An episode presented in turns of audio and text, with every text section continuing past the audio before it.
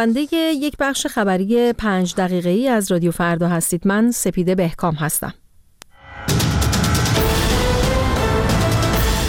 رئیس جمهوری اوکراین شمار سربازان کشته شده اوکراینی در جنگ با روسیه را 31 هزار نفر اعلام کرد.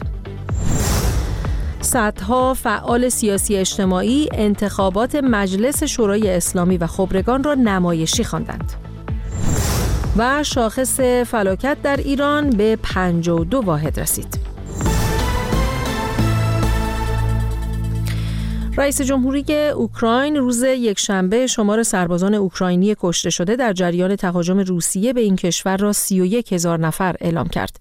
ولودیمیر زلنسکی در یک نشست خبری گفت که نمی‌تواند آماری درباره شمار مجروحان اعلام کند زیرا اعلام این آمار می‌تواند به برنامه ریزی نظامی روسیه کمک کند.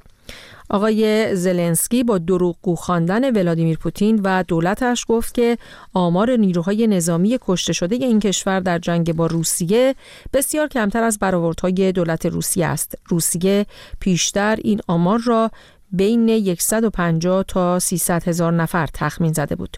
روسیه آمار رسمی تلفات نیروهای خود را به ندرت اعلام کرده است. هنوز هیچ منبع مستقلی آمار تلفات دو طرف را تایید نکرده.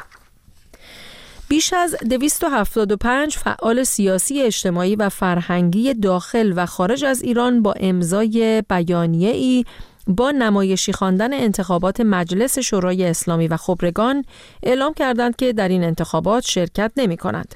در این بیانیه آمده که انتخابات پیشرو در ایران سراحتا در تقابل با حق حاکمیت عمومی مردم مهندسی شده است. به نوشته امضا کنندگان بیانیه گرایش موسوم به مسلحتگرایی نه تنها نتیجه و دستاورد پرباری به ارمغان نیاورده که خود عملا به استمرار استبداد و انصداد منجر شده است. این بیانیه را بسیاری از فعالان سیاسی اجتماعی از جمله پروانه سلحشوری، امیر خرم، علیرضا علوی تبار، عبدالعلی بازرگان، ژیلا شریعت پناهی و احسان شریعتی امضا کردند. بررسی آمارهای تورم و بیکاری در جمهوری اسلامی ایران نشان می‌دهد شاخص فلاکت در پاییز سال جاری با دو واحد افزایش نسبت به پاییز 1401 به 52 واحد رسیده است. بر اساس داده های مرکز آمار ایران شاخص فلاکت کل کشور در پایان پاییز سال گذشته نزدیک به 50 واحد بوده است. به گزارش وبسایت اکو ایران رکورد شاخص فلاکت در شهرهای ایران در استان لرستان به ثبت رسیده و کمترین سطح آن در استان تهران همچنین بررسی ها حاکی از تشدید شاخص فلاکت در یک سال گذشته در مناطق شهری 25 استان کشور است. شاخص فلاکت ابزاری برای اندازهگیری سطح دشواری اقتصادی در جامعه است و از آن با نام شاخص سنجش سطح آشفتگی و ناراحتی در مردم نیز یاد می شود. وکیل مهدی یراهی ای که به دلیل یکی از هایش تحت پیگرد قضایی قرار گرفت اعلام کرد که حکم یک سال حبس موکلش به مراقبت های الکترونیکی با شعاع حرکتی یک کیلومتر تبدیل شده است.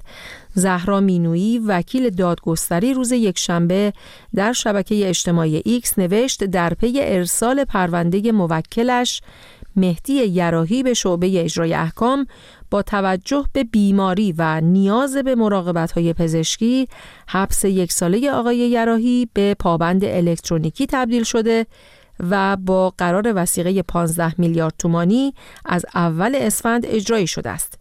به نوشته این وکیل دادگستری مهدی یراهی به تحمل دو سال و هشت ماه حبس تعذیری و 74 ضرب شلاق محکوم شده که بر اساس ماده 134 قانون مجازات یک سال از این حبس به عنوان مجازات اشد قابل اجراست. ششم شهریور امسال و به دنبال انتشار ترانه‌ای با عنوان روسریتو دستگاه قضایی جمهوری اسلامی این خواننده را بازداشت و او را به تشویش اذهان عمومی و تبلیغ علیه نظام متهم کرد. به پایان این بخش خبری در رادیو فردا رسیدیم.